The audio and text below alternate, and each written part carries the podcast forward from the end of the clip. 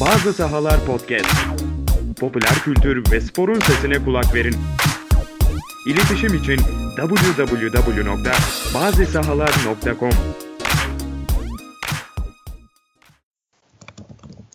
Merhabalar, Bağ Sahaların sunduğu İç Sahalar programının 31. bölümüyle beraberiz.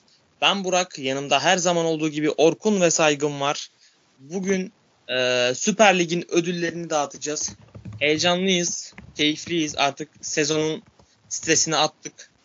Öyle eğlencesine ödüllerimizi dağıtacağız bu akşam. Beyler hoş geldiniz. Hoş bulduk abi. Hoş bulduk. Ne yapıyorsunuz? Keyifler nasıl? Keyifleri iyi. Sıkıntı yok. Bitirdik sezonu. Çok stresli bir sezon oldu. Nihayet bitti. Sonunda bitti vallahi billahi. Aynen öyle. Rahat, bir rahat edelim şöyle. Aynen öyle. Bu akşam rahat rahat ödüllerimizi dağıtalım. Bu arada ödülleri dağıtmaya başlamadan önce de e, şunu tekrar belirtelim. Artık bizi e, SoundCloud dışında e, Spotify'dan da dinleyebilirsiniz. E, buradan tüm dinleyicilerimize bu bilgiyi tekrardan geçmiş olalım. Ve e, yavaştan ödüllerimize doğru geçelim. Ama önce bir e, çok ufak bir küme düşme hattına bir değinelim. E, Orkun, Bursa Spor, Erzurumspor, Akhisar Spor. Üçüne veda ettik bu sene. Yani Akhisar'la Erzurum zaten belliydi. Bursa Spor'a ne diyorsun? Valla Bursa Spor e, kendi etti kendi buldu diyorum. Yani e, yıllardır sistematik bir şekilde kaşınıyorlardı e, deyim yerindeyse. Pe- Peş peşe saçma kadro yapılanmaları, peş peşe saçma hoca tercihleri, anlamsız ısrarlar. E, ve sonunda e, takım artık bir dayanamadı. Yani lastik patladı. Ve çok büyük bir borç yüküyle gidiyorlar alt lige. E, alt yani çıkmak için oraya nasıl düştüğünüz de çok önemli. Yani Denizli bir gitti 9 sene sonra anca dönebildi mesela. Ki Bursa'nın mani durumu şu an çok çok daha kötü. E, ligde aldıkları hani 16 beraberlik onların sonu oldu açıkçası. E, sadece 11 mağlubiyet almış olmalarına rağmen. Yani Malatya Spor 13 mağlubiyetle Avrupa'ya giderken Bursa Spor 11 mağlubiyetle küme düştü. Ve sadece 28 gol attılar. Ligde 20'li rakamlarda gol atan tek takım. E, bu üretimle zaten hani ligde kalsalar ayıp olurdu açıkçası. Tıpkı Başakşehir'in 49 golle şampiyon olma olasılığı gibi. E, umarım sağlıklı bir yapılanmayla tekrar dönerler ama işleri gerçekten çok çok zor gözüküyor. İkinci bir Gazişehir Gaziantep bakası Bursa'dan görürsek şaşırmam açıkçası. Aynen öyle. Çok sıkıntılı bir durum var. Yani ilk senede özellikle çıkmazlarsa işleri çok daha fazla zorlaşacak. Çünkü genelde öyle oluyor. İlk senede çıkamayan takım. E, sonradan çok büyük sıkıntı yaşıyor. Saygın senin sen ne düşünüyorsun abi? E, Bursa Spor düştü. Yani 2004'ten be- 2005'ten beri e, ligimizde olan bir takım. E, şampiyon olmuş bir camia. Veda etti. Aynen öyle. Orkun'un dediği gibi burada zaten e, hani hiç Bursa Spor'u izlememiş olsak ve rakamlara baksak niye düştüklerini anlayabiliriz. Ligin en az gol yiyen 3. takımı Bursa Spor. E, Galatasaray'dan bir gol fazla yemişler sadece. E, ama sadece 28 gol atabilirseniz eğer e, düşmeniz çok mü- mümkün zaten. Yani kurtulmanız pek mümkün değil bu gol sayısıyla. Bursa Spor 3-4 senedir çok kötü yönetiliyor. Belki daha da uzun ama 3-4 senedir ya direkten dönüyordu ya 2-3 hafta kala kurtuluyordu. Sonunda bu sezon düştü. En yakın olduğu sezon bu sezondu zaten. Ee, yani açıkçası hak ettiler çok net bir şekilde. Hatta Erzurumspor'dan daha fazla hak, hak ettiklerini bile söyleyebilirim düşmeyi. Ee, yani iyi bir altyapıları var. Duyduğumuz bu en azından sürekli. Alt yaş gruplarında genellikle şampiyonluğa oynayan takımları var ve yukarıya oyuncu çıkarma konusunda çok sıkıntılı bir takım değil. Ee, Biraz oraya dönmeleri gerekiyor kesinlikle. Çünkü cidden çok sıkıntılı bir mali durum var şu anda. 500-600 milyon liralara varan bir borç konuşuluyor. Ee, aşağıdan gelebilmek gerçekten çok zor. Yani Süper Lig'de kalabilmek daha kolay açıkçası alt ligden yukarıya çıkmaktan. O yüzden Bursa Spor'u daha zor bir süreç bekliyor şu anda. Ee, Ben e, bu mali durumla hemen dönmelerini pek mümkün görmüyorum. Hani Eskişehir Spor'un da şu anda hali ortada mesela. Onlar da çok ciddi bir borç yüküyle gitti aşağıya. Ee, en azından orada bir süre kalıp bu genç oyuncuları yukarıya taşıyıp yeni bir solukla yukarıya gelmeye çalışmaları lazım. Ama alt ligin o olmayan gelirleriyle nasıl döndürecekler bu borcu o da soru işareti tabii. Ee, yani dibe vurup zıplamak kolay olabilirdi belki. Daha mantıklı olabilirdi ama Bursa Spor öyle bir dibe battı ki şu anda pek zıplayacak hali kalmadı gibi duruyor. Aynen bir de e, bu borç yükü yüzünden bir, tra- bir transfer yasal ceza cezası almaları da çok muhtemel. E, eğer o transfer yasal cezası da gelirse e, işleri çok zora girer. E, Bursa Spor ama yani e, hiç taraftarların aklında bir soru işareti kalmamıştır. Yani hiç hak etmedik biz falan diye bir soru işareti yoktur. Bursa Spor hani küme düşmek ne kadar hak edilebilirse o kadar hak etti. Kesinlikle. söyleyecek çok bir şey yok. Erzurumspor'dan da daha fazla hak ettiler. Akhisarspor'dan bile daha fazla hak etmiş olabilirler aslında oynadıkları futbolla. Ee, onlara buradan geçmiş olsun diyelim. Çok büyük bir camia elbet. Yani tekrar e, çıkacaklar Süper Lig'e.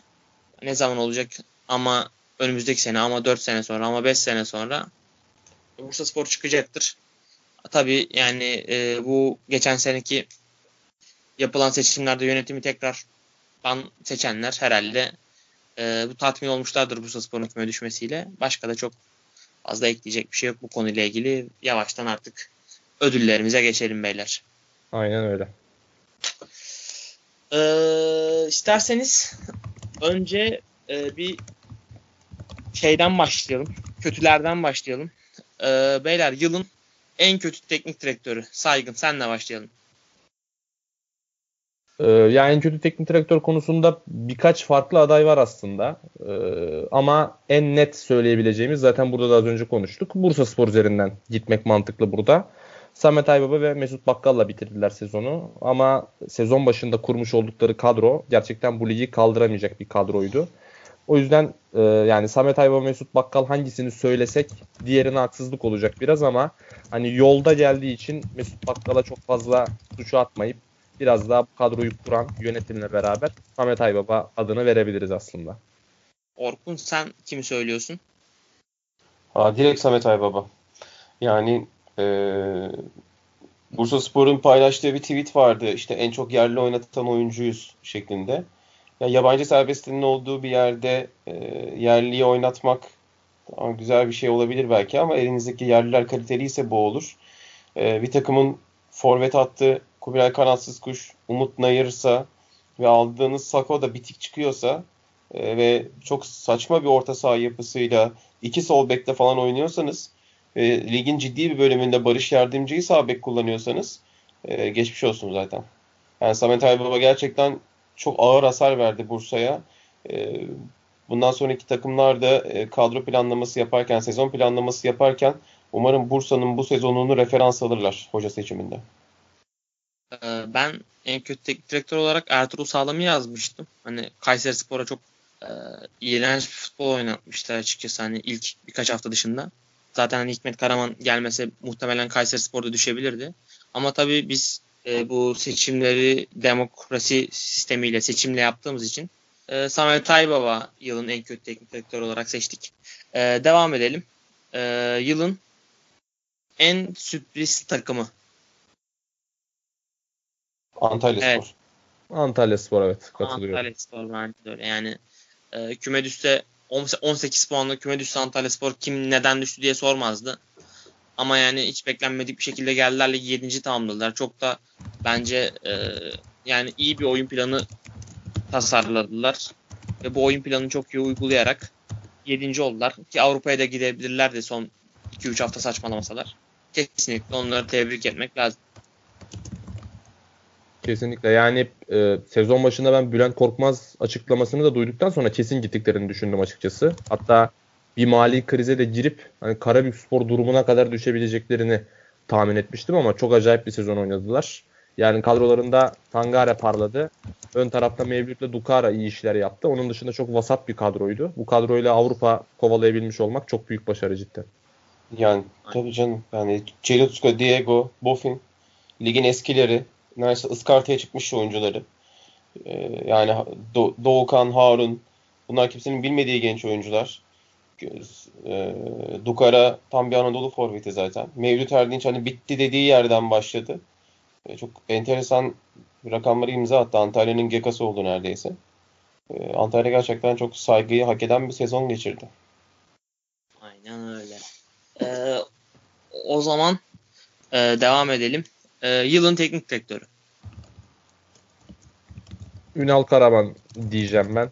Ee, yani Trabzonspor bu sezonu başka bir teknik direktörle geçirmiş olsaydı o daha önce alışık olduğumuz krizlerinden birisine girebilirdi. Ama Ünal Karaman e, özellikle Burak ve Onur gittikten sonra o papaz, papazları çıkardıktan sonra o 5-0'lık Malatya Spor yenilgisinden sonra işte Uğurcan'ı takıma ekleyerek Abdülkadir Parmağı Lig'in ikinci yarısında ekleyerek e, Hüseyin'i stopere monte ederek çok iyi bir yapı kurdu orada ve Trabzonspor sağ dışı hiçbir etkene bakmadan oyuncular parasını alamıyormuş zaten 5-6 aydır. Başkanları da son maçtan sonra açıkladı bunu.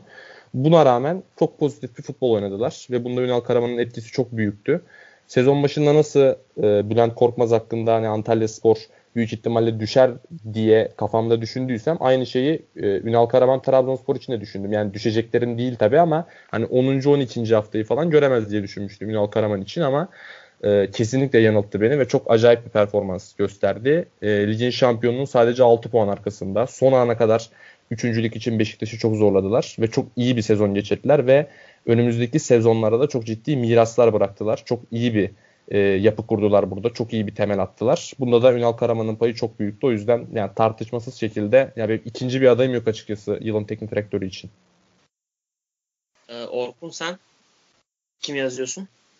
Yılın teknik direktörü olarak.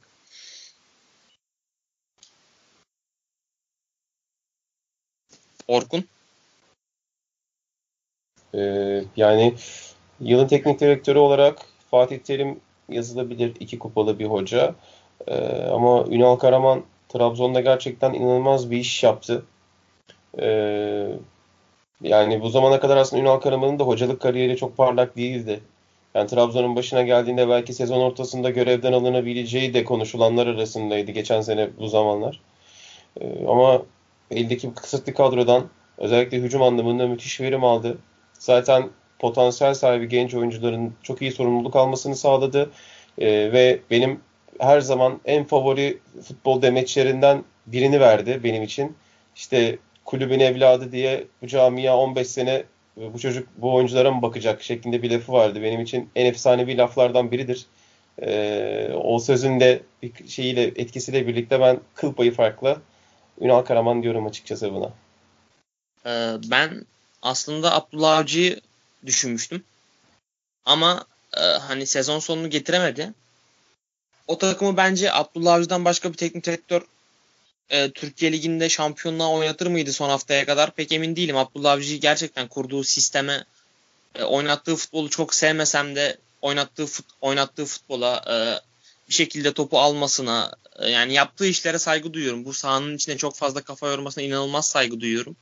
Ama Ünal Karaman e, gerçekten bu sene devrim niteliğinde futbol oynattı. Orada saygına katılıyorum.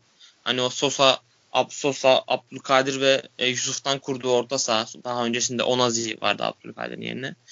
E, bence e, Türk futbolunda bir devrimdi. Hani Selçuk Kolman Jaj orta sahası vardı. Daha önce Trabzonspor'un ona benzer bir orta saha kurdu. Gerçekten Ünal Karaman'a inanılmaz e, saygı duydum bu sene. Hani işte iyi bir teknik direktörlük sezonunu hatırlamıyorum daha önce. Belki vardır ben hatırlamıyorumdur. Ama bu sene e, gerçekten çok dikkat çekti. Umarım e, bu teknik direktörlük performansını daha fazla yarışmacı olduğu senelerde de sergiler. Çünkü e, yarışmacıyken oynamakla e, yarışmacı olmadığın zamanlarda oynamak daha farklı. Umarım Ünal Karaman bu işi şampiyonluk yarışında olduğu bir sezonda da yine iyi futbol oynatmaya devam eder diyoruz. O zaman yılın teknik direktörü olarak da Ünal Karaman'ı seçtik. Ee, saygın yılın en çok gelişme gösteren oyuncusu. Ya burada biraz duygusal bir seçim yapacağım aslında ben. E, Dorukan Toçöz diyeceğim buna. E, çok iyi bir sezon geçirdi öncelikle. E, pek hesapta olan bir oyuncu değildi. Benim için de öyleydi. E, daha önce söylemiştim burada. E, iki sezon kadar önce Eskişehir Spor kombinem vardı. E, orada Dorukan'ı izlemiştim ama o sezon genellikle sağ bek oynamıştı. Orta sahadan ziyade. Bir yokluk vardı Eskişehir Spor'da. Onu genellikle sağ bekte kullanıyordu o dönemki hocalar. Yücel İldiz vardı hatta yanlış hatırlamıyorsam antrenör olarak da. Orada benim gördüğüm Dorukan sezon sonunda ilk olarak Galatasaray'a yazıldı.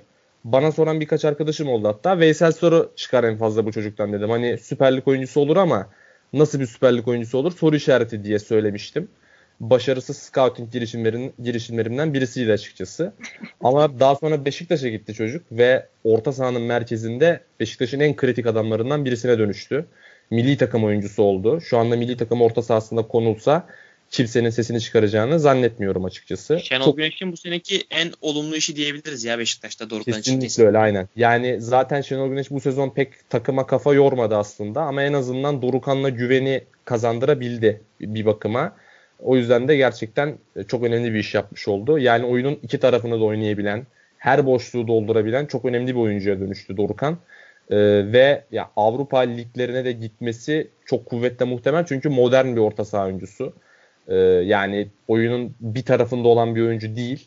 Ayağı da belirli ölçüde var. Çok üst düzey bir ayağı yok belki. Çok üst düzey bir top tekniği yok.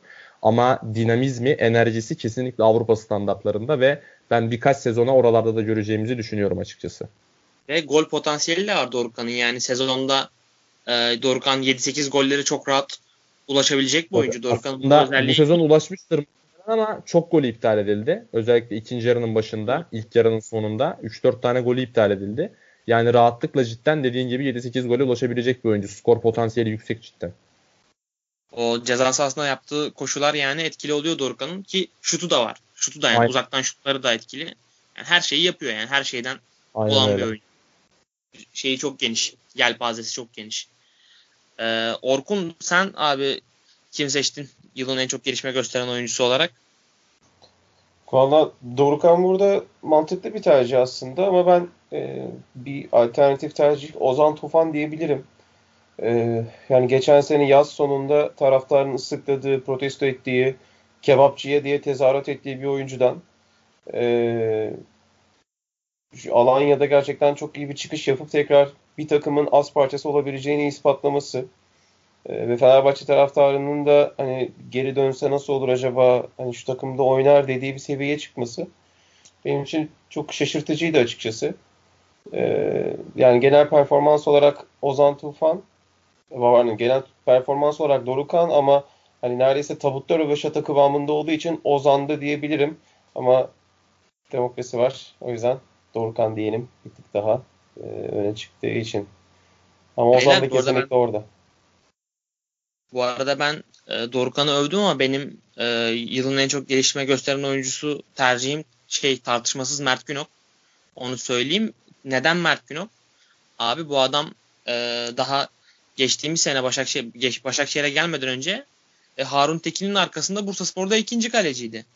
Bu yani hiç artık bitmiş yani bu adam olmayacak gözüyle bakılan bir kaleciden bir sene içinde ki hani en çok gelişme gösteren oyuncuyu seçiyoruz. Bir sene içinde e, ligin 3-4 hafta öncesine kadar en büyük şampiyonluk adayının az kalecisi ve hani öyle az sadece az kaleci değil yani takıma e, çok şey de katan bir kaleciydi. Ayağını inanılmaz geliştirdi bu sene içinde. E, hani böyle makine gibi bir kaleciye dönüştü. Yani çok zor gol yiyor gerçekten. Karşı karşıyalarda olsun. Yan topları gerçekten çok iyi. Hani e, böyle bir Alman kaleci havası var. Tabii çok bir sene içinde çok böyle şeye varmamak lazım. Yargıya varmamak lazım ama böyle e, bence hani e, Türkiye'nin e, 200 sene içinde daha 200 sene daha bu performans devam ettirirse e, Türkiye'nin bence e, Rüştü'den sonra en iyi kaleci performanslarından birini izleyebiliriz birkaç sene. Ayağı, düşünüyorum. ayağı gerçekten çok iyi ve çok fark ediyor cidden. Özellikle Başakşehir gibi bir takımda. Yani Galatasaray Başakşehir maçını izledik işte.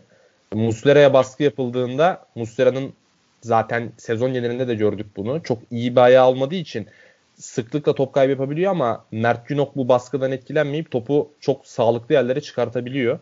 Ee, ve Başakşehir'in oyun planında da çok önemli bir yer ediniyor aslında. Ya modern kalecilerde zaten böyle bir durum da var. Nasıl Dorukan için işte oyunun iki yönünü iki yönünü de oynayabilen oyuncu dediysek kalecilerin de artık ayaklarının iyi olması gerekiyor. Mert buna çok iyi bir örnek cidden. Ve hakikaten dediğin gibi yani bir sene önce söylense bu çıkış ihtimal vermezdik herhalde. Yani ben açıkçası Mert Günok'un da e, iyi bir kaleci olduğuna inanmıyordum bu sezona kadar ama gerçekten çok acayip bir çıkış gösterdi o da. O yüzden belli oranda katılıyorum sana evet. Ee, bu podcast'ten önce yaptığımız konuşmada üçümüzün de fikirlerinin ayrı ayrı olduğu 3 tane seçim vardı. Yılın en iyi teknik direktörü, yılın en kötü teknik direktörü ve yılın en çıkış yap en çok gelişme gösteren oyuncusunda fikirlerimiz ayrılmıştı. 3 3 başlılık ortaya çıktı bir anda podcast'te. Ee, ama üç, üçümüz birer tanesinde e, şeyimizi kullandık, oyumuzu kullandık. Ve yılın en çok gelişme gösteren oyuncusu da benim en emin olduğum buydu. O yüzden burada Mert Günok'u seçtik. E, devam ediyoruz seçimlerimize.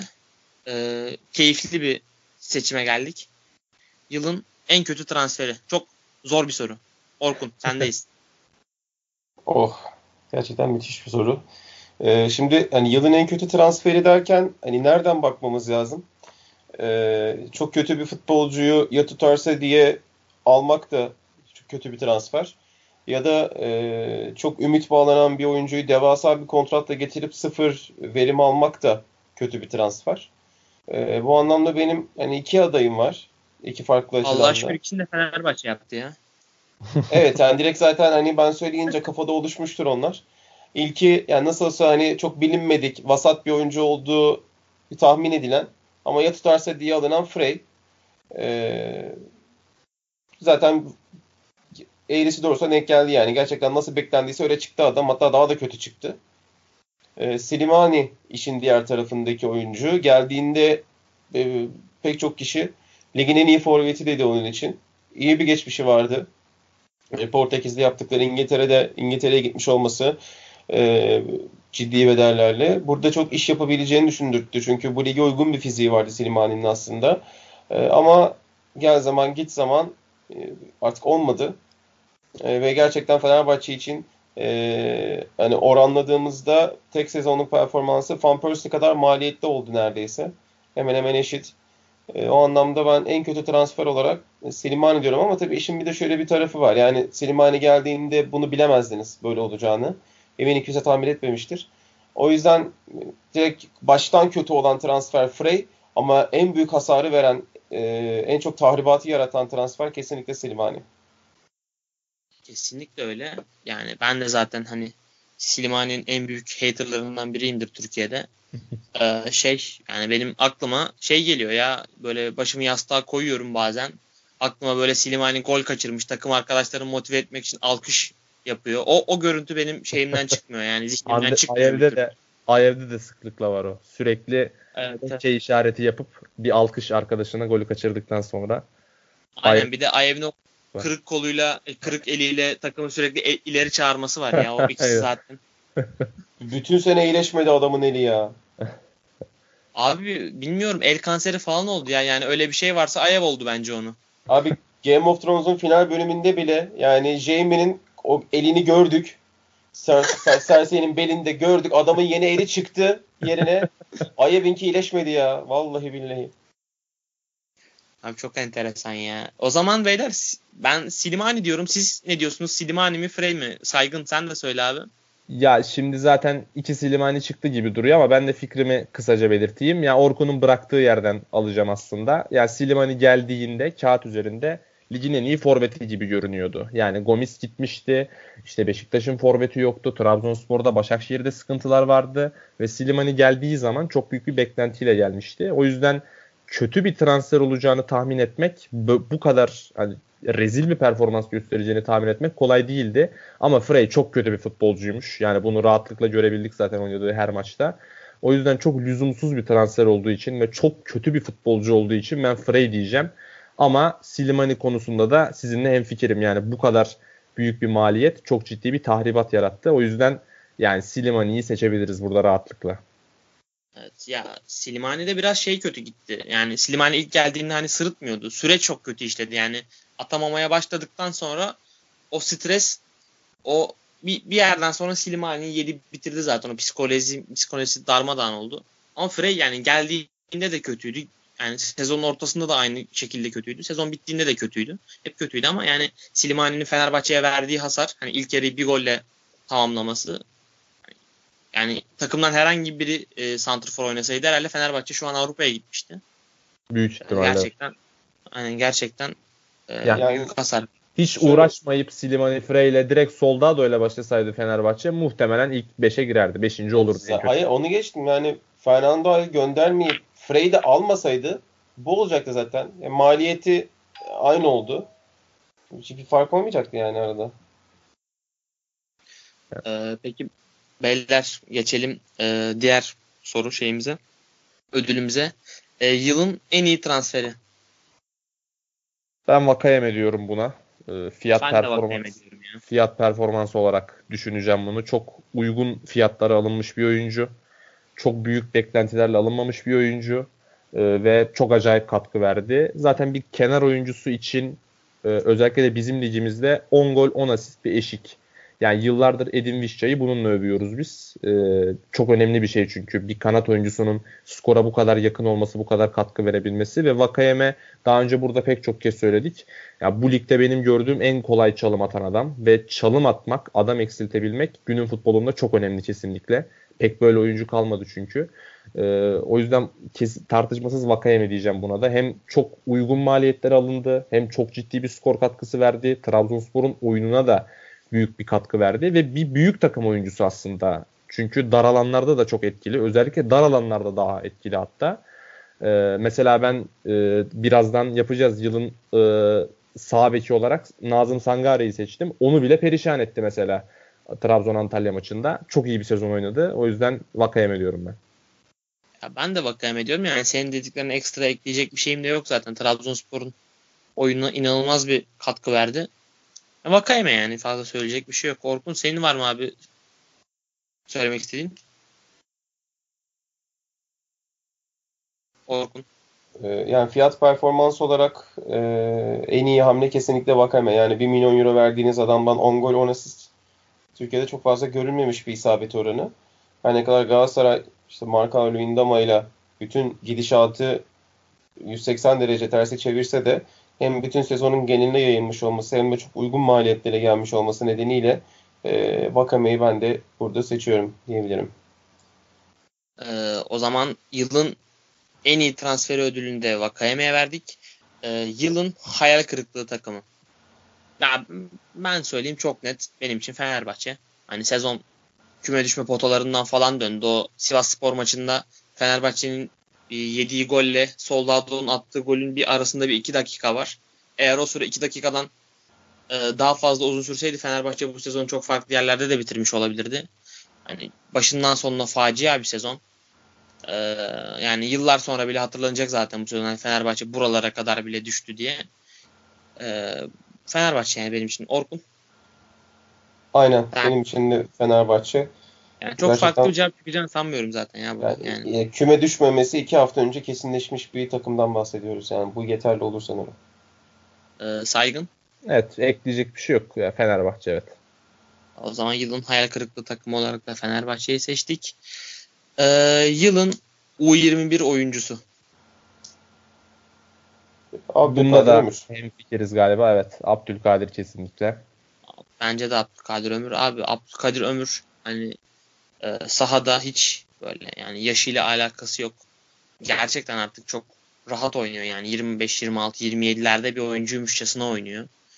E, inanılmaz Bazen dinamik. gereğinden fazla rahat oynuyor. Yani bazen o kadar ham bir oyuncu görüyorsun ki ama bu kötü anlamda değil. Yani sokakta top oynarcasına rahat. En son Beşiktaş maçında e, yaptığı driplingden sonra e, Novak'a kestiği topta da aynısını gördüm ben. Hani pası vermedi vermedi ve sadece sürdü topu. Sadece kısa kısa kısa kısa sürdü. Gerçekten çok ham oynuyor. Çok doğal oynuyor oyunu. Hani futbolu böyle doğal oynayan oyuncuların olması bu devirde gerçekten çok kıymetli. Çok kalmadı bunlardan. Çok keyifli oyuncu Abdülkadir ya. Bayılıyorum Abdülkadir'i izlerken.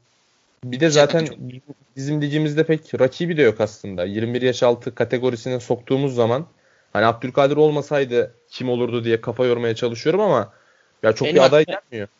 Yani e, sezonun sonunda yaptığı çıkışta bir Elif Elmas var. Yani Ee, ama o da sezona yayınca Abdülkadir'e Ya haksız tabii. olur Yani işte Tamam. ya tabii tabii yani rakip Abdülkadir rakip olarak söyleyemem zaten Elif Elmas'ı. Ama başka da oyuncu yok yani benim aklıma gelen U21. Yani ilk bir, bir yaşta kaybetmeseydi Onyekuru bu seneki performansı için. Ama o da yaştan kaybetti. Abdülkadir çok rakipsiz burada. Ee, o zaman yılın U21 oyuncusu olarak da Abdülkadir Ömür'ü seçtik. Ee, sizin şu an e, büyük ihtimalle cevabınızı tahmin ediyorum. Ee, Saygın senle başlamak istiyorum. Yılın oyuncusu. Abi Sofyan Feguli yani Senin burada çok güzel bir benzetmen vardı geçen hafta Feguli Evet, ile alakalı. Hasan Şaş yani gerçekten birebir benziyorlar. Yani hem zaten saç stilleri de benziyor. İkisi de kel mevkiler benziyor. Belki oyun tarzları farklı olabilir ama sahaya koymuş oldukları karakterler çok benzerlik gösteriyor cidden. Ya takımı sırtına aldı ve Galatasaray'ın bu Onyekuru'nun inişli çıkışlı performansı var. Sezon sonuna doğru sürekli çıktı ama e, sezonun büyük kısmında inişli çıkışlı bir grafik sergiledi. Belhan da pek güvenilecek bir oyuncu değil. E, Cagney'in durumunu gördük. İlk yarıda forvet yoktu zaten. E, bir krizden aslında Feguli formayı kaptı. Fenerbahçe maçında ilk yarıdaki kriz sonrası Kayseri deplasmanında ilk 11 başlamıştı. O zamana kadar pek oynamıyordu. Fatih Terim'le arası pek iyi değildi. Oradan sonra formayı bağıra bağıra aldı ve e, asla bırakmadı. Gerçekten müthiş futbol oynadı. Özellikle ligin ikinci yarısı çok çok iyiydi. Hemen hemen her maça çok büyük karakter koydu. Kupa finaline, ligin finaline, Rize deplasmanına, Beşiktaş maçına her maça çok büyük karakter koydu Feguli ve hani bir yıl boyunca niye Valencia'daki Feguli'yi izleyemiyoruz diye çok burada ayıflanmıştık ama o performansının bile neredeyse üzerine çıktı. O yüzden yani ikinci bir aday yok yine kafamda. Çok net şekilde Feguli diyorum buna. Ee, Orkun sen kim söylüyorsun? Valla ben de Figuri diyorum ama benim e, benzeteceğim kel farklı bir kel. Ben daha çok Snyder e, efekti gördüm Figuri'de bu sene. E, bir tek hani alnından çıkan damarı eksikti. E, şakağından çıkan damarı eksikti. Çünkü e, Snyder'in tam tersi e, bu sefer sağ, sağa yanaşıp kendini sağa atıp oradan içeri giren, oyuna destek veren e, bir görünümü vardı Fegoli'nin. Uzaktan attığı goller, ortaya koyduğu karakter, aldığı sorumluluk. E, Snyder Teyes'i çok parlatmıştı. Fegoli de Mariano'yu ve oynadığı zaman Lines'i çok parlattı arkadan gelen bek olarak. Ve Galatasaray rakip yarı sahada ne zaman bir tehlike yaratsa, ne zaman bir kaliteli bir şey üretse top mutlaka Fegoli'nin ayağına değmişti.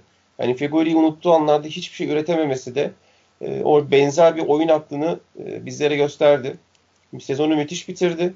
E, zaten geçenlerde Mustafa Cengiz'in de söylediği bir şey vardı. Takımda şu an vücut, vücut yağ oranı en iyi olan oyuncu Feguli. Sıfır yağ oranı varmış adamda. E, hakikaten İslam'ın bayraktarı, İslam'ın sancağı, modern zamanların Selahaddin Eyyubisi, Sofyan Feguli e, yılın sefiri oldu diyebilirim ligde. Son 3 maçı da oruç oruç oynadı yani bu adam bir de. Öyle Zaten- saatlerinde, öyle sıcağında. Rize O- maçı mesela. O Rize maçındaki gol başka türlü olmaz. O tamamen iman gücüyle e, atılmış bir gol. O top başka türlü dönmezdi. Tamamen evliya nefesiyle falso almış bir toptur o. Mesela. Ve yani 10 numara özellikleri olan bir oyuncu zaten ama Galatasaray'da merkez orta sahada oynadığı da çok maç var sezon içerisinde. İlk Rize maçında mesela Selçuk'la beraber orta sahada oynamıştı. Rize deplasmanında yine e, işte çıkan oyunculardan sonra bir şekilde oyun oraya geldikten sonra merkez orta sahaya geldi.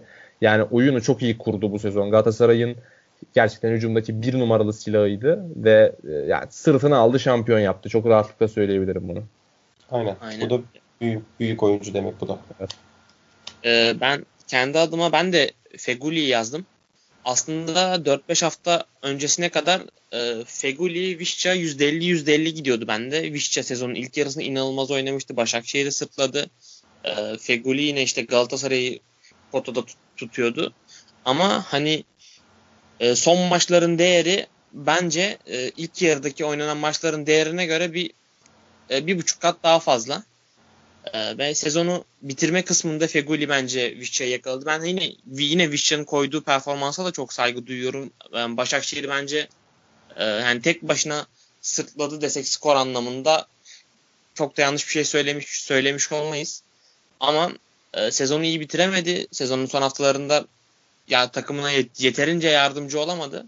Feguli burada aldı yürüdü, götürdü Galatasaray'ı şampiyon yaptı.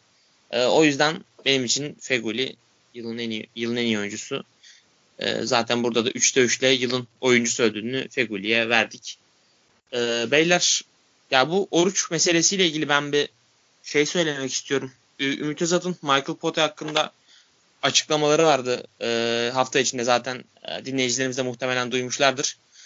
Ee, ben açıkçası o konuda Ümit açıklamalarına tamamen katılmamak olmamakla katılıyor olmamakla birlikte belli bir kısmına hak verdim.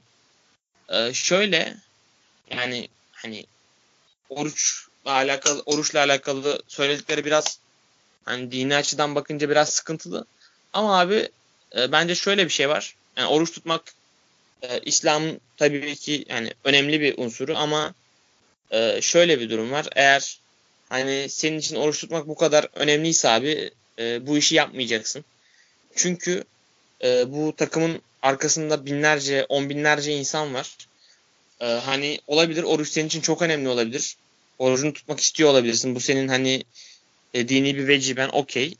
Ama abi şöyle de bir durum var. Yani e, sen bu işten parayı kazanıyorsun. E, yıllık maaşını alıyorsun. Maç başına paranı alıyorsun. E, geliyorsun takımın en kritik maçında %100'ünle oynayam oynamıyorsun. Yani bu bu aldığın para şimdi hani dini açıdan da bakıyorum. Helal mi şimdi yani? Bu, bu şekilde mi oluyor bu iş? Bence çok çok yani şey bir durum. Ümit Özat'a ben hak veriyorum yani bu durumla. Siz ne diyorsunuz bu durumla ilgili? Ben de katılıyorum. Seninle paralel düşünüyorum ben de. Yani e, bu bir performans mesleği. Performansa dayalı bir meslek ve beslenmenin çok önemli e, unsuru var. Yani beslenmek çok önemli bu sporda. İçeceği alabilmek, gıda takviyesini alabilmek çok çok önemli. Yani maç esnasında bu orucun tutulmaması gerekiyor maç gününde en azından. Hani bu hassasiyeti göstermesi gerekiyor bu oyuncuların. Burada biraz saha içine geliyor iş. İşte Pote o iki e, maçta pek performans veremedi ve çok ciddi şekilde konuşuldu Demirspor tarafında. Feguli performans verebildiği için biraz sümen altı edildi. Eğer Feguli'de düşüş olsaydı mesela, Belhanda'da bir düşüş olsaydı muhtemelen Galatasaray cephesinde de bu yüksek sesle dillendirilecekti ki yıllarca dillen, dillendirilmişti zaten Ramazan ayında düşen futbolcu performanslarıyla alakalı. İsim vermeyelim şimdi anlaşılmıştır zaten. Ee, o yüzden de e, yani kesinlikle Ümit Özat biraz sert anlatmış derdini. Üslubu zaten sert bir adam. Ama yani e, ana fikre katılıyorum ben de. Bir futbolcunun bu saygıyı göstermesi gerekiyor. Bu çünkü takım arkadaşlarına da bir saygısızlık olarak düşünüyorum çünkü ben bunu. Maç günü tutulmaması gerekiyor bence. Tabii tabii. Yani taraftara da saygısızlık e, takım arkadaşlarına da saygısızlık. Yani temel mantık şu e, dini veci ben okey e, tutman gerekiyorsa tutarsın. Ama diyorsan ki ben bu e, playoff maçların olduğu dönemde oruç tutacağım o maçlarda %100'ümle oynayamayacağım. O zaman abi bu işi yapmazsın. Yani bu, bu benim için olay. Özeti bu. Ya bir seferilik diye bir kavram var dinde. Yani ben çok dini bir kişilik değilim. Bu bir de yani insanların çok bam teli olan konulardan biri olduğu için yani ayrım olması çok normal bu konuda. Sonuçta işte din ve vicdan özgürlüğü diyor bir tanesi. İşte ibadetini yaparken sana mı soracak diyorlar vesaire vesaire. Ama ya sonuçta bir iş yapıyorsun ve çok eforlu bir iş yapıyorsun. Ayrıca şu anki mevsim koşullarından dolayı da hani yaza girdiğimiz havaların ısındığı bir dönemde e, Ramazan'a denk geldi. E, normal şartlarda bile sıcak havalarda hakemler maçta iki tane su molası veriyorlar e, bazı maçlarda. Şimdi bir de gündüz maçların olduğunu düşünürsek Anadolu'da özellikle. E, yani gerçekten çok sıkıntılı bir durum. Hani Figoli'nin performans vermesi bence bu durumu aklamıyor açıkçası. Yani orucu hani kaza edersin. Yani bir gün tutarsın onu. Ama o takımın emeği bütün bir maça, bir iki maça sıkışmışken senin performansın e, ibadetinden dolayı düşüyorsa da o zaman takımının da bütün bir senelik emeği gidiyor. Yani bu da sonuçta bence bir hakka giriyor. Bence yaptığın işi layığıyla yapmak, aldığın paranın hakkını tam vermek bence e, din konusunda da önemli bir artı yazar diye düşünüyorum insanın hanesine. Çünkü sen orada sadece kendinden değil takımından da sorumlusun. Aynen öyle ya kesinlikle. Ee, neyse bu konuya da bir değinmek istemiştim. Hafta içi çok olay oldu. Onu da bir konuşmuş olduk. Kısaca bir yargı dağıttık geçtik. Ee, o zaman beyler e, şeye geçelim. E, yılın e, 11'ine geçelim. Bence işin en keyifli kısmı burası. Benim en özenerek hazırladığım, hazırlandığım kısım burası oldu. Ee, sizin de eminim öyle olmuştur. Ee, veya isterseniz şeyden gümüşten gümüş 11'den de başlayabiliriz. Sonra altın 11'e geçeriz. Ne dersiniz? Uyar fark etmez. Aynen gümüş. Bidon da yapabiliriz aslında. Aa, Bidondan tamam, da önce- başlayabiliriz. Tamam önce bidon 11'den başlayalım o zaman ya. Aynen tamam. Tamamdır. Bi- Bidon da ağır oldu be. Neyse. Gerçi bütün sene katlandık ya ağır falan değil yani. Abi İtalyan Ee, ee... veriliyor bunun. Biz podcast'te konuşmuşuz, konuşmuşuz çok değil bence. Aynen abi bunun mucidi biz değiliz sonuçta. Aynen. Ee, o zaman başlayalım. Ee, Orkun e, bidon 11'inde e, kaleci olarak kimi seçtin? Onur Recep Kıvrak. Ee, peki neden? Ee, Ee, adam bir kesildi sonra kendi futbol hayatını bitirdi zaten elleriyle ama e, zaten başka bir takıma gidip kalecilik yapabilecek durumda olduğunu da zannetmiyorum. O, o kesildikten sonra Trabzon'un gelmiş olduğu nokta, Uğurcan'ın çıkışı e, ve Trabzon'un kalesinde e, nelerin yaşanabileceğini olumlu anlamda bize göstermesi açısından da bu değişimin. Ben Onur Kıvrak diyorum. Gerçekten facia girmişti sezona. Trabzon'un o çalkantılı girişindeki en büyük pay sahiplerinden bir tanesiydi. Ben kalede Onur tercihini yaptım açıkçası. Ama tabii ki burada oynadığı 16 maçın 15'inde gol yiyen Volkan Demirel de e, bir zorlamadı değil. Onu da söyleyemem açıkçası ama zaten bol miktarda Fenerli'ye yer verdik. E, burada da Onur tercihini kullandım. Ee, ben kendi tercihimi söyleyeyim. Ee, Ramazan Köse e, Kasımpaşa'nın kalecisi. Onu yazmasaydım Kasımpaşa'nın devre arasında transfer ettiği Şukufe'yi yazacaktım. Ee, çünkü ikisi de inanılmaz kötü kaleci performansları sergilediler. Ramazan hani bu sene aslında iyi kaleci performansları izlediğimiz bir seneydi. Ben çünkü düşündüm. gerçekten çok hani yani bidon 11'e kaleci seçmekte gerçekten zorlandım. Hani 18 takımın 15'inin 16'sının falan e, standart ve standart üstü kalecileri var bence. E, Kasımpaşa bu konuda ligin talihsiz takımı. E, Ramazan Köse yani bence bu lig için yeterli bir kaleci değil. E, en iyi ihtimalle yedek kaleci olması gereken bir isim. E, bazı ilk golü yedikten sonra e, çok kolay dağılan bir kaleci ve ben Ramazan Köse'yi yani yetersiz buldum bu sene. E, Ramazan Köse'yi Ramazan Köse'ye verdim bu ödülü.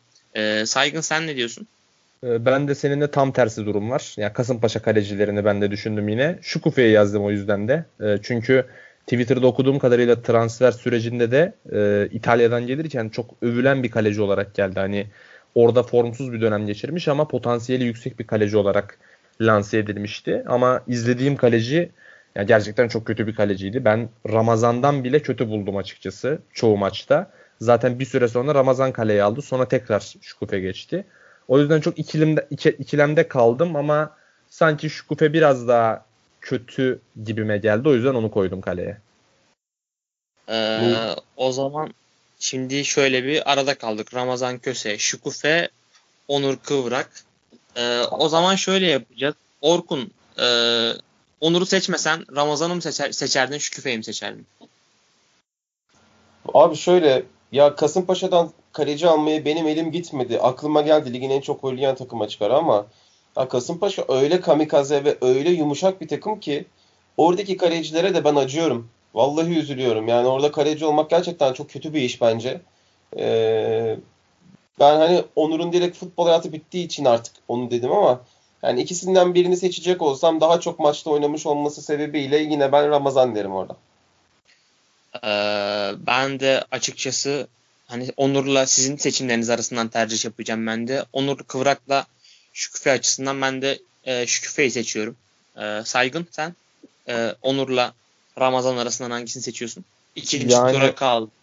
Onur tabii ki şey e, Orkun'un baktığı yer mantıklı adam futbolu bıraktı futboldan koptu öyle bir e, hayal kırıklığı aslında ama e, hani bu sezonu çok daha fazla izlediğimiz için Ramazan derim ben de. Zaten ikinci adayım oydu benim. O yüzden Ramazan diyorum Ama ben de. şöyle söyleyeyim yani eğer Onur Ramazan kadar maç oynasaydı Ramazan kadar gol yerdi bu sene. Olabilir evet muhtemeldir doğru. Kesin yerdi. o zaman e, Saygın'la Onur'un, e, Saygın'la Orkun'un ikinci turdaki oylarıyla e, Bidon 11'imizin kalecisini Ramazan Köse seçtik. E, Orkun sağ bek abi. Ee, sağ bek Barış Yardımcı diyorum.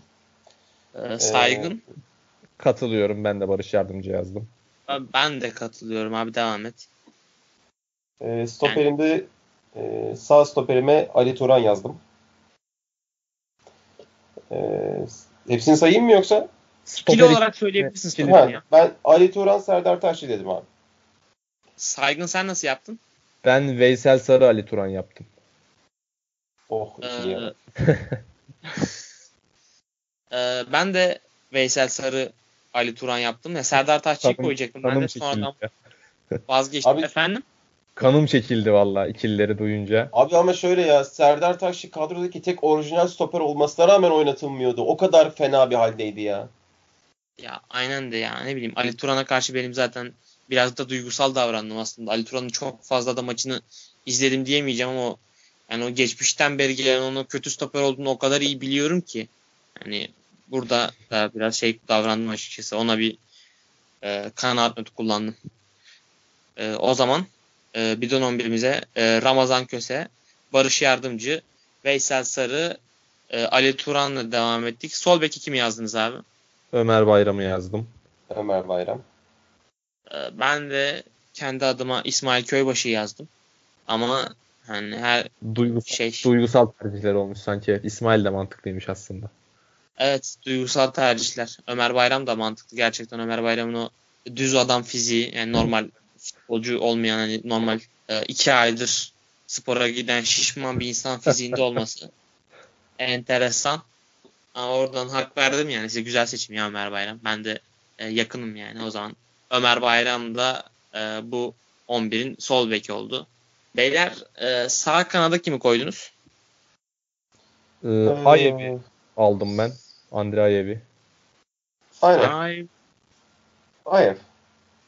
ben Ayev'i sağa yazdım ama sen sol, sola yazdım ama sağda sağda da daha çok oynadı Yani- gerçi bu sezon. yani Tamam, aslında- Ayev, Ayev Aslında ben 4-3-1-2 gibi dizdim bu takımı.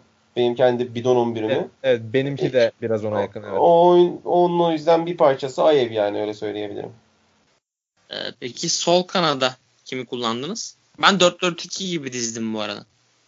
Yani sol kanat değil işte tam olarak da e, Ayev Benzia yaptım yani. Forvet'e yakın olan ikiliyi bu şekilde Ha. yazdım. Tamam. Aynen. Ayev Benzia. Bende de var o ikili. Ee, orta sahayı nasıl kurdunuz? Topal Oğuzhan ikili. Euro Mehmet 2000, Topal Oğuzhan. Türkiye'nin Euro 2016'daki orta sahasını yaptım. Oğuzhan, Mehmet Topal. Ben Mehmet Ya Topal ben stoperdi o- pardon. Selçuk İnan vardı ama. Topal, Oğuzhan yaptım. ben Mehmet Topal'ı kullanmadım. Oğuzhan Benzi'ye yaptım. Ee, o zaman şöyle bir şey yapacağız orta sahada. Ee, Topal, Benzia, Oğuzhan ve Ayev oldu sanırım. Değil mi? Aynen. Topal, Oğuzhan, Topal 4-1. Ee, Oğuzhan'la Benzia yani 2. Ayev'de forvet arkası. 2 tane de aslan gibi forvetimiz var ileride. Ee, Saygın sen kimleri yazdın abi forvete? E, Slimani ile Sako'yu yazdım. Yani Slimani'yi zaten konuştuk. Sako da e, hani muhtemelen iyi bir performans gösterebilmiş olsaydı Bursaspor ligde kalabilirdi. E, yani gerçekten büyük hayal kırıklığı yarattı. E, yani Sako. Yani Slimani'nin yanına yazılabilecek en net forvet o bence. Ben de e, Slimani Sako yaptım. Yani Slimani dediğin gibi konuştuk. E, Sako çok büyük bir kumar transferiydi. Çok sakatlık geçmişi yoğun olan bir oyuncuydu. Tutsa Bursa Spor'da ciddi iş yapardı. Tutmadı. E, takımın küme düşmesine sebep oldu. O yüzden Abi ben de Slimani Sako yaptım. Orkun Ye- Ben de Slimani Sako yaptım. Yani 28 gol atmış bir takımın as forveti yazılır oraya. Yani Embaya Cagne Bursa Spor'dan daha fazla gol attı bütün sezon. Aynen öyle. Ee, o zaman e, bidon 11'imizi bir baştan sayayım.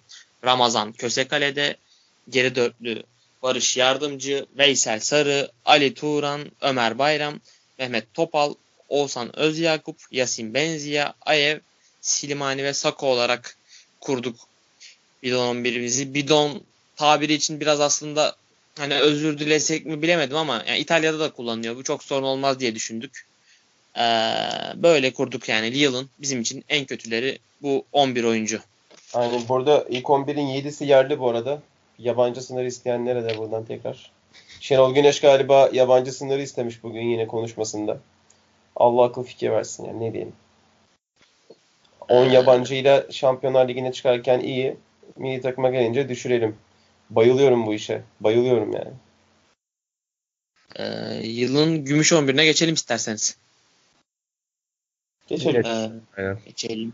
Ee, Orkun senle başlamak istiyorum. Kaleye kimi yazdın? Senin için yılın en iyi ikinci kalecisi kim?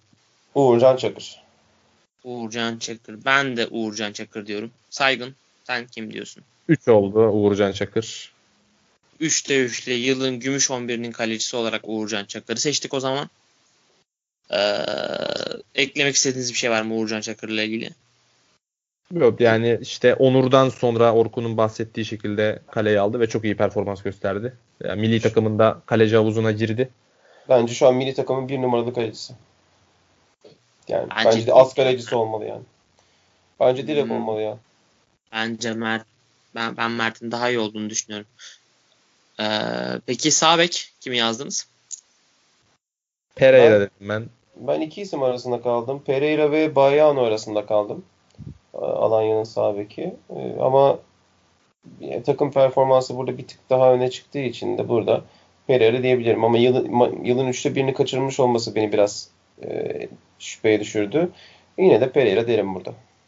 Ben de Pereira diyorum. Ben e, hani Trabzonspor'un genç oyuncuları ve yetenekli genç ve yetenekli oyuncuları var. İle iyi bir e, ileri kadrosu var ama bence Trabzonspor'un performansındaki en belirleyici unsur olan iki oyuncunun ben e, Pereira, Pereira ve e, Sosa olduğunu düşünüyorum. O yüzden onlara ayrı bir parantez açıyorum ben o takımda. E, o yüzden Pereira'yı yani gönül rahatlığıyla yazdım diyebilirim. E, stoper ikiliniz nasıl? Ben burada e, birinci takımda altın kadroda e, biraz tiner çekip e, girdiğim için kadro yapma olayına Vida ile Epriano'yu buraya kaydırmış bulundum artık. O yüzden e, iyi bir sezon geçirdiler. Yani Epriano son bölümünü kaçırdı. Vida ilk yarısında pek iyi değildi. E, Vida Epriano ikilisini koydum. E, Orkun sen nasıl yaptın? Ben de sevenleri ayırdım. E, Luyendama ile Luyendama'yı buraya aldım. Yanına da Hüseyin'i koydum Trabzon'a. Ee, ben de şey yaptım abi. E, Marka Luyendama yaptım. Aslında ikisi de yani ikisinden en azından biri e, şeye girmeyi hak ediyordu. Altın 11'e girmeyi hak ediyordu ama e, yani sezonun devre arasında geldikleri için tamamen ben onları e, gümüş 11'e yazdım. Yoksa altın 11'e yazardım. E, Luyendama 2 oldu. Luyendama'yı gümüş 11'e kesinlikle yazdık. E, diğer diğer aday için ben bende Marka var. Orkun'da şey var. E, Hüseyin var. Hüseyin var. Sende Epriano ile Vida var. Ee, Aynen. Sen Ben belirliyorum galiba şu anda. Galiba evet. Ee, ya ben Hüseyin diyorum o zaman. Yani buraya sanki daha iyi olur gibi. Tamam Luyendama abi. Hüseyin ikilisi. Aynen. Yani zaten e, marka hani sizin de büyük ihtimalle tercihiniz olacak altın takımda. Onu da evet. buraya yazmayalım zaten. E, Luyendama ile Hüseyin yaptık stoper hattını. E, sol bek kimi yazıyorsunuz? Melniak'ı koydum. O da devre arasında geldi ama e, yani daha iyi bir sol bek performansı zaten A takıma yani altın kadroya koydum. Çok iyi bir ikinci yarı geçirdi Melniak. Çok iyi bir hücum beki. Yani onu koydum düşünmeden çok. Aynen. Ben de Manyak'tan yana tercihimi kullanıyorum ve korkunç ekonomik bir tercih. Kim bulup getirdiyse helal olsun gerçekten. Ki Hırvatistan milli takımına da seçildi. Ee, ben de Hasan Ali Kaldırım yazdım. Hani Fenerbahçe'nin bu kötü geçirdiği sezonda aslında Hasan Ali taraftar Hasan Ali Kaldırım taraftarla e, ilişkisi çok iyi olan bir oyuncu değildi bu zamana kadar ama e, bu sene gösterdiği performansla bence taraftar da onu artık kabullendi ve e, sahiplenmeye başladı. Bence gerçekten e, iyi bir sezon geçirdi. Çok istikrarlıydı. E, 10 üzerinden altının altının düştüğü bir maç hatırlamıyorum. O yüzden ben onu yazdım ama e, siz de Melniak diyorsunuz ona da katılırım. E, Melniak o zaman e, yılın gümüş 11'inin e, sol beki oldu. E, orta sahayı nasıl kurdunuz? Üçlüyü. Orkun sen nasıl kurdun abi?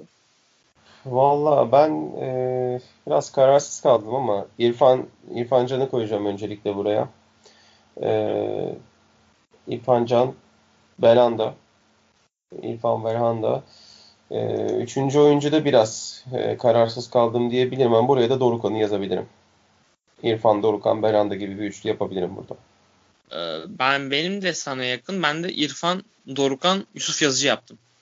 Ha o da olabilir evet. E, Saygın sen nasıl yaptın? Ya benimki çok ofansif oldu. Ee, ama hani üçünü de e, asıl takıma almadığım için biraz vicdan yapıp Eyyam'a gittim burada. Sosa, Yusuf Yazıcı, Adem Laiç yaptım o yüzden. Çok ofansif oldu ama başka seçenek bulamadım. Yani defansif yönlü bir orta saha parlayan çok olmadı çünkü. Hani Onazi, Abdülkadir Parmak birer devre oynadılar.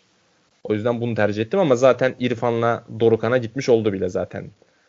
Ödüller. İrfan'la Dorukan'a gitti aynen. E, üçüncü ödül Ödül- şimdi o Laiç koydum. Ben Sen Laiç koydum koydun. araya. Aynen. Ee, Orkun Belanda'yı koydu. Ben Yusuf Yazıcı'yı koydum. Ee, şimdi Laiç'te şöyle bir durum var. Ee, Laiç'i büyük ihtimalle altın 11'e alacağız. Hani şimdi onu Gümüş 11'e yazmamız çok muhtemel değil şu anda. Ee, Yusuf, Yusuf Yazıcı'yla Belanda'dan birini seçsen sen belirliyorsun burada saygın. Hangisini seçersin? Yani sanki Belhanda biraz daha sezon genelinde daha iyiydi. Belhanda diyeyim o yüzden. O zaman orta sahayı da İrfan Dorukan ve Belanda yaptık. Ee, sağ kanada kimi yazıyorsun Orkun? Sağ kanat benim için Emrah Başsan. Ee, aynen yani müthiş bir sezon geçirdi. Gerçekten onun hani karakterini de anlayışını da e, mantalitesini de çok beğenen bir adamım ben. Ee, devamlı kendini geliştiriyor. Gerçekten Erzurum'da da bu sene futbol adına e, ne varsa bu sezon olan sahada e, iki isim vardı. Emrah ve Taylan. E, o yüzden Emrah'ı ben burada e, sağ öne yazarım açıkçası. Ee, güzel tercih. Ben Abdülkadir Ömür'ü yazdım kendi adıma. Ee, saygın. Sen kimi düşündün sağ kanatta? Ben de Abdülkadir yazdım. Hem yılın genç oyuncusu da seçmiştik. Aynen ona zaten bir ödül verdik yani. Ee, o zaman e, Abdülkadir'e gitti burada da sağ kanat ödülümüz. Ee, sol kanatta kimi değerlendirdiniz? Ee, saygın senden başlayalım. Ee, Onyekuru'yu yazdım. Ee, iyi bir sezon Aa, ben- geçti. Özellikle sezon Ben- sonuna doğru. Aynen. Direkt. Onyekuru. 3'te 3 Onyekuru. Ee, Forvet kimi yazdınız? Muriç. Muriç yazdım ben. Evet. Ee, ben Cagne yazdım. İki tane Muriç, bir tane Cagne var. O zaman direkt e, burada Muriç'e verdik şey ödülünü, Gümüş 11 ödülünü. Gümüş 11'i de sayayım tekrar sonra altın 11'e geçelim. Ee, Uğurcan Çakır, Joao Pereira, Marcao, yok pardon, e, Luindama, Hüseyin, e, sol bekte kim yazdık ya? Melniak'ı Menyak. Me- Melniak yazdık. İrfan, Dorukan, Belhanda, Abdülkadir, Onyekuru ve Vedat Muriç. Ee, geçelim Altın 11'e. Ee, saygın Altın 11'de kalecin kim? Mert Günok. Yani bu sezonun en iyi kalecisiydi bence sezon genelinde. Onu yazdım. Ee, Orkun sen kimi yazdın? Şampiyonluk modunu açmış Fernando Muslera. Ee, e, ben de burada saygınla aynı fikirdeyim abi. Ben de sezonun en iyi kaleci performansının Mert Günok'tan geldiğini düşünüyorum. Ve Mert Günok yazdım. 2'ye 1 ile burada e, Mert Günok'a gitti ödül. E, sağ beke kim yazdın Orkun? Sangare'yi yazdım ben. Sağ bek için aslında çok bir alternatif yoktu bu sene. Gökhan Gönül çok inişe çıkışlıydı. Mariano sezon boyunca çok yani vasata yakın bir performansı vardı vesaire. Ee, Kaysara içime sinmeyen bir oyuncu. Sangare iyi bir çıkış yaptı. Milli takım havuzuna da girdi. Sangare diyorum. Her ne kadar defansif anlamda bir sürü arızası olsa da. Ben de Sangare'yi yazdım. O saygın Aynen Sangare yazdım 3'te 300. 3'te 3 ile çok net bir şekilde Sangare'yi seçtik. Sol bek kimi yazdın saygın? Filip Novak. Yani ligin en iyi sol beki bence çok iyi bir performans gösterdi. Aynen müthiş bir hücum beki. Bizim Evet. Oğuzhan'ın deyimiyle e, Trabzon'un Marcos Alonso'su. Gerçekten çok iyi bir hücum beki. Ben de Novak'ı yazdım abi. Ee, stoper ikiliniz nasıl? Ben söyleyeyim önce sonra şey yaparsınız. Epriano Vida yaptım ben. Marka ile Luyendama'yı gümüş 11'de almıştım. Burada da Epriano Vida'yı aldım. Ee, Epriano zaten Başakşehir ile Başakşehir için ne kadar önemli, ne kadar kritik bir oyuncu olduğunu sanırım e, sakatlıktan sonra gösterdi. Yani sezonun ciddi bir kısmında sakattı ama ben yine de o zamana kadar gösterdiği performansla buraya girmeyi hak ettiğini düşünüyorum. Ee, Saygın sen nasıl yaptın stoper ikilisini? Ee, ben sevenleri ayırmadım. Marka Luyendama yaptım. Yani benim için e, ligin kaderini değiştiren e, iki transfer bunlar aslında. Özellikle Marka Galatasaray'ın oyununu değiştiren oyuncu oldu. Yanına da hani dediğin gibi Vida olabilirdi. Epriano benzer profil olurdu. Biraz tamamlamalarını da istedim. E, ama hani Vida da ikinci yarı bir çıkış gösterdi. Luyendama da ligin ikinci yarısında oynadı. Hani ayırmayayım uyumlu da bir ikili. Marka Luyendama koydum o yüzden. Ee, Orkun sen nasıl yaptın? Ben Marcao Vida yaptım açıkçası. Ee, Luyendama'yı da ayırdım. Yani biraz çok kararsız kaldım aslında. Ama Vida hem daha sezondan yayılan bir performans hem skora da çok iyi katkı verdi. E, ve yanındaki işte partnerleri devamlı değişti. İşte ilk yarı Pepe vardı. O gitti. Miren geldi. Necip oynadı vesaire. E, medal geldi ama o e, belli bir standardı korudu. Beşiktaş çok daha zor durumlara düşebilecekken Vida'nın çok maçta takımı e, ipten aldığını, sorumluluk aldığını gördük. O yüzden ben e, Galatasaray'ın denge noktası e, Marka ile birlikte Vida'yı seçtim burada. O zaman abi ne oldu? Ee, iki tane vida geldi. İki marka. Ee, Mar marka ile vida yaptık o zaman. Altın 11'in Evet. stoper hattında. E, gayet güzel. Temiz bir hat oldu. Birbirine inanılmaz tamamlayan bir ikili oldu bu arada. Kesinlikle, evet. Aynen. Ee, beyler ben orta saha üçlümü söyleyeyim. Sonra size soracağım. Ee, ben Sosa, Laiç ve Feguli yaptım. Biraz dengesiz oldu. Ama bu üç oyuncuyu da hani bir şekilde kadroya koymam gerekiyordu. Feguli biraz aslında e, Vişça'yı sağa atmak için 10 numara oynatmak gerekti ama e, yapacak bir şey yok. Bence bu üçlü sonuna kadar hak ediyor. Ee, Saygın sen nasıl yaptın orta saha üçlünü? 10 Ee, numara senin gibi Feguli. Vişça'yı sağa atabilmek için. Orta sahada gümüş takımdaki orta saha tandemini kurmuştum ben. Dorukan'la İrfan Can yaptım. Muhtemelen burada sonucu ben belirleyeceğim yine. 10 numaram Feguli ama. Ee, Orkun sen nasıl yaptın abi kadroyu? Saygıncım üzgünüm. E, sen belirleyemeyeceksin çünkü kadron Burak'la aynı. E, Sosa Sosa Feguli Laiç yani ben de bir e, bu kadar dengesiz ben düşündüm zannediyordum. Yalnız değilmişim neyse ki ama Ünal Karaman böyle oynayarak zaten sezona damga vurdu. E, bu ön yargılarımızdan bu defansif orta saha oyuncusu takım tanımından artık sıyrılmamız lazım. O yüzden Sosa Feguli Laiç gayet güzel. İç sahada Anadolu takımlarını üçlük dörtlük yapacak. Hepsi fit olduğunda bir orta saha çok 3.5 üstü Yapamaz. bunların maçına. Yapamazsa da üçlük dörtlük olacak bir kadro. Ya 3.5 üstü yazgeç ya maçlarına direkt yani. Aynen öyle. 4-6 gol bile risk olur yani bu kadroya. Üçlüm böyle. Ee, o, o zaman Sosa, Laiç ve Feguli yaptık. Ee, Orkun abi e, sağ kanada kimi yazdın? Sağ kanat Visca.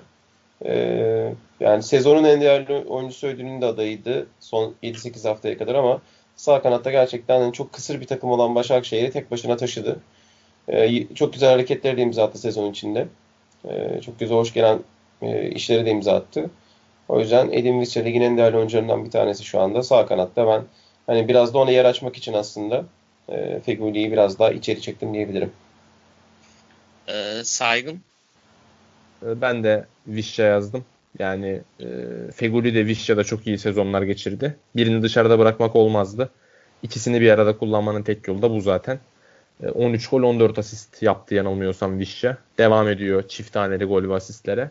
O yüzden yani zaten e, sezonu izlemeseniz bile Edin Vişça'yı sağ öne yazsanız çok yanılmıyorsunuz Süper Lig için. Ya Vişça'yı yazabiliriz o yüzden rahatlıkla. Ben de yani şey yazdım. Yani çok da söyleyecek bir şey yok zaten. Siz söylediniz. Ee, Başakşehir'i taşıyabildiği kadar taşıdı. Son haftaları çok getiremese de yani bence e, sezonun en iyi ikinci oyuncusu. Çok da fazla söyleyecek bir şey yok üstüne. Ee, ben sol kanada Vakayeme'yi yazdım. Orkun sen nasıl yaptın? Aynen. Ee, Benim de tercihim Vakame. Ee, Zaten en verimli transferde seçtik onu. En iyi transferde seçtik. Vakame müthiş bir sezon geçirdi. Ayrıca müthiş yine bir gole imza attı. Bilmiyorum yılın en güzel golünü seçecek miyiz ama e, Beşiktaş'a attığı gol gerçekten şahaneydi bu sezon. Vodafone'da attığı gol. Ee, şey e, saygın sen nasıl yaptın? Vakayeme yazdım ben de. Hem Ben de Vakayeme yaptım. Ben 3 tane isim vardı aklımda. Vakayeme, e, Onyekuru ve Trezeguet. Hani bunların üçünü kafamda sıraladım. Vakayeme, Onyekuru ve Trezeguet oldu. Onyekuru'yu gümüşe attım. Trezeguet dışarıda kaldı. Ama da burada belirtelim. Ee, Orkun, yılın forveti abi. Kim? Tabii ki tek başına bir takımdan fazla gol atmış olan Mbaya Cagne. Ee, Evet. yani bu arada şöyle bir şey var. Geçen sene bu zamanlar bu konuşmayı yapsaydık muhtemelen sezonun MVP'si için Gomis derdik. Ee, hani o kadar 29 gol atmış bir adam. Ama bu sene e, 30 gol atmış bir adam için yılın en değerli oyuncusunda hiç e, aklımıza bile adı gelmiyorsa gerçekten çok kafa karıştıran bir oyuncu olduğu buradan da belli oluyordur sanırım Cagne'nin. Yani sadece gol atıyor ama başka hiçbir şey yapmıyor di- diyebiliriz. E, ama tabii ki 30 gol atmış bir adamı yani ileri uca yazmaktan daha doğal bir şey olamaz bence. Ee, Saygın sen kim yazdın? Katılıyorum. Orkun'la aynı düşünüyorum. Cagney yazdım ben de. Ee, yani hani Burak'ın performansı belli bir süreçte oldu. Ee, Vedat Muriç o kadar damga vuracak bir performans koymadı ortaya. İkinci sırada benim için. O yüzden de 30 gol atan şampiyon takımın forvetini yazdım. İkinci yarı her ne kadar çok iyi bir futbol ortaya koymasa da bence hak etti. Abi ben şey e, Burak Yılmaz'ı yazdım. E, Burak Yılmaz bence ikinci yarıda ortaya koyduğu performans e, normal iyi bir forvet performansından çok daha fazlasıydı. Tek tek başına e, takımın içinde X faktör oldu ve bir anda gelir gelmez bütün o enerjiyi tersine çevirdi. Takımı yani taraftarı tekrar bitmiş bir sezonu baştan başlattı Beşiktaş için. E, Cagne ilk yarıda inanılmaz bir performans vardı ama ben ikinci yarıda Cagne'nin e, penaltılar dışında golünü çok az hatırlıyorum. Yani 4-5 golü var. Her sanırım penaltılar dışında ve bunların bir iki tanesi falan böyle e, zorluk derecesi e, kolaydan daha yüksekte goller. O yüzden yani Cagne'nin ikinci yarı performansını çok kötü bulduğum için açıkçası Burak Yılmaz'ı yazdım ki Cagne'de şöyle bir durum var. 30 gol atmış bir oyuncu. Hani şimdi hangi Galatasaray taraftarına sorarsan sor e, Cagne dediğinde yaz transfer döneminde satılması lazım der. O yüzden çok içime sinmedi benim Cagne e, tercihi ama e, siz, Orkun ve Saygın sizin oylarınızla e, Cagne'yi en iyi forvet seçtik. Ve o zaman e, altın 11'i baştan bir sayalım. E, kalede Mert Günok, sağ bekte Sangare, e, Markao ve Vida, sol, sol bekte Novak, orta sahada Sosa, Laiç ve Feguli, sağ kanatta Vişça, sol kanatta Vakayeme, forvette Embaya Cagne. Hayırlı uğurlu olsun beyler. Ödülleri dağıttık. Oh. Dünya varmış. Aynen öyle. Keyifliymiş bu ödül dağıtma işi ya. Sürekli ödül mü dağıtsak ne yapsak? Vallahi olur aslında. Haftanın karması olayına falan da girelim bari bundan sonra.